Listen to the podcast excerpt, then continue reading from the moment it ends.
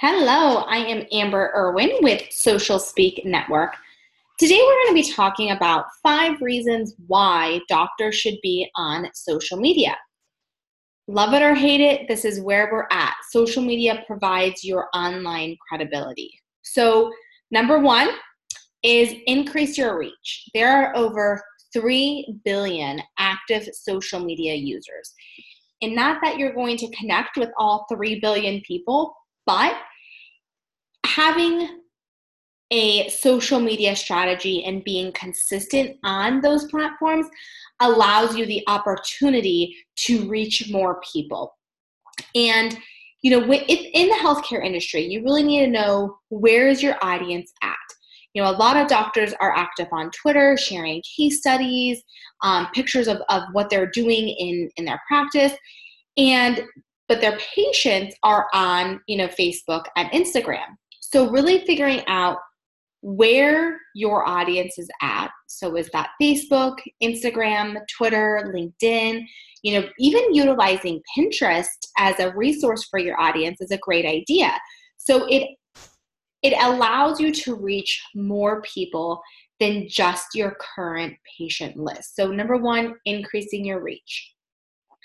Number 2 is building that relationship with your audience. You know, this is, you know, we really want your audience to be that patient base. Um, and this is really important because you are in the industry of know, like, and trust. And building those relationships with your audience is really, really important at the end of the day. So, whether they're coming to you on a weekly, bi weekly, monthly, quarterly, or annual basis, you are spending time with them and it's important to make sure that you are being present on social media so they feel like they have that relationship with you. Even though it may feel one way, you're just posting. It's not that you're commenting on every patient's Facebook post or anything like that, but as a patient, they feel like they are more connected with you and they have a stronger relationship with you when they see you on social media platforms. So it gives you the opportunity as a healthcare professional to help people and being able to help them, you know, weed through the misinformation that is being put out there. So it's just building that relationship with them. Number three, and one of the most important reasons is attracting new patients. So whether you are a you know a, a, practice that's just opening or a practice that's been in business for years. We all want new business. So it's important that we're using these social media platforms to their fullest degree and being able to attract those new patients. And the more consistent you are on these platforms, you know, looking at Facebook ad strategy, are you running facebook ads are your facebook ads converting and you know are they bringing in those new patients so a survey that was conducted by doctors.com they revealed that 63% of resp- uh, respondents chose one doctor over the other because of their online presence 63%. That's pretty high. So people are looking, they're going online to find, you know, what providers they want to go to.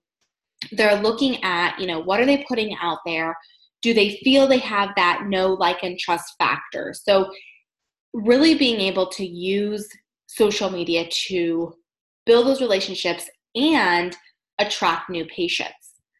Number four, again your patients want you there. You know they want you to to continue to build this relationship with them. They want to know that that you are their trusted source for information. For any medical question that they have they know that you are talking about it that whether that is through you know your Facebook posts, your videos, your blogs, wherever you're putting that information out there at, that they're able to find it on social media to be able to get their questions answered. According to National Research Corporation, over 40% of internet users rely on social media for health information, which you know, that's just honestly, again, like where we're at in this day and age. People want that convenience. they are going to, you know, I see a lot on Facebook groups, like local Facebook groups, people asking questions. Mom groups are another, you know, big source for um, those medical questions.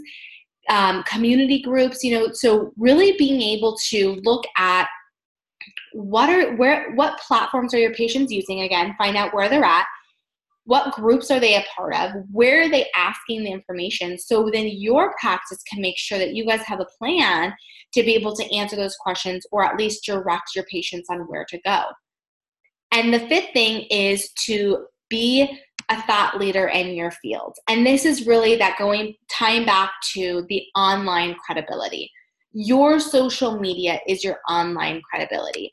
And people want to know that you're going to be there. They want to know that you are answering their questions that and honestly at the end of the day they just want to know that you care one um, a pediatrician a pediatrician in palm harbor florida they do a really good job on their video strategy so every week they have kind of a a weekly recap or questions of the week and they answer you know what the parents have been asking them through the week. So it could be on, you know, vaccinations, it can be on healthy diet, it can be on, you know, hand washing, flu symptoms, whatever, you know, they're noticing and listening to what their patients are talking about, what they're asking, and what they're dealing with.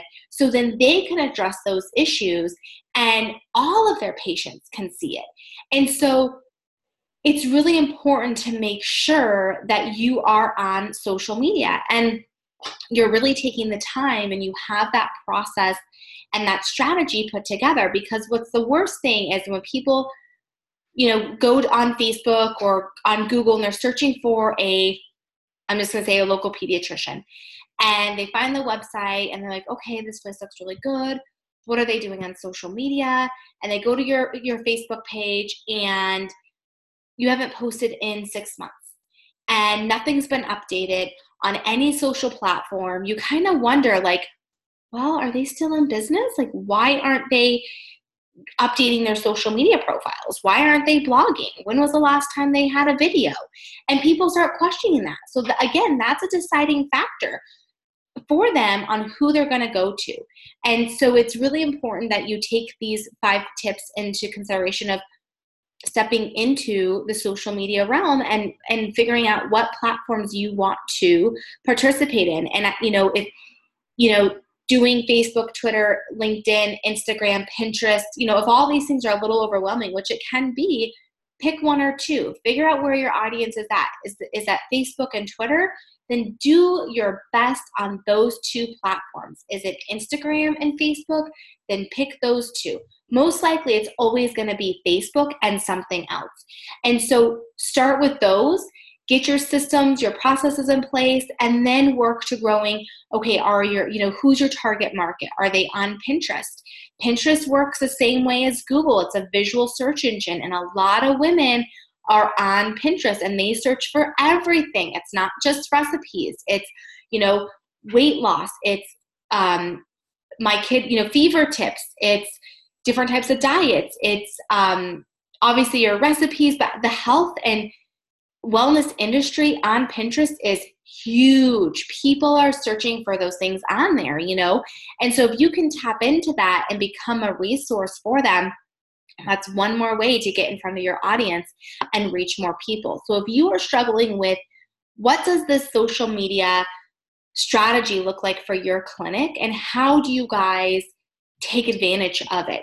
And you know it, it, it really does take the whole team. It's the whole office that's that is a part of this. It's the nurses doing videos it's the doctors it's the front the front office you know figuring out maybe there's a sheet when people come in to sign in like what topics do you want to hear more about on social media? And they can jot down a couple you know it could be a little um, questionnaire that as they're sitting in the waiting room that are clipped onto some clipboards. And then you know we figure out that strategy of okay, who's in charge of these videos? Who's in charge of, you know, where do we where do we need that blog help at or the social media content help? And really figuring out that digital marketing strategy. And social media plays a big role in that overall strategy. So if you are struggling with that and need some help, please schedule a 30 minute free consultation today, and we are here to help you. But like I said in the beginning, love it or hate it, this is where we're at, and you have to be on social media. So I encourage you to really think about these five tips and think about how your practice can either improve or implement your social media strategy. Have a great day.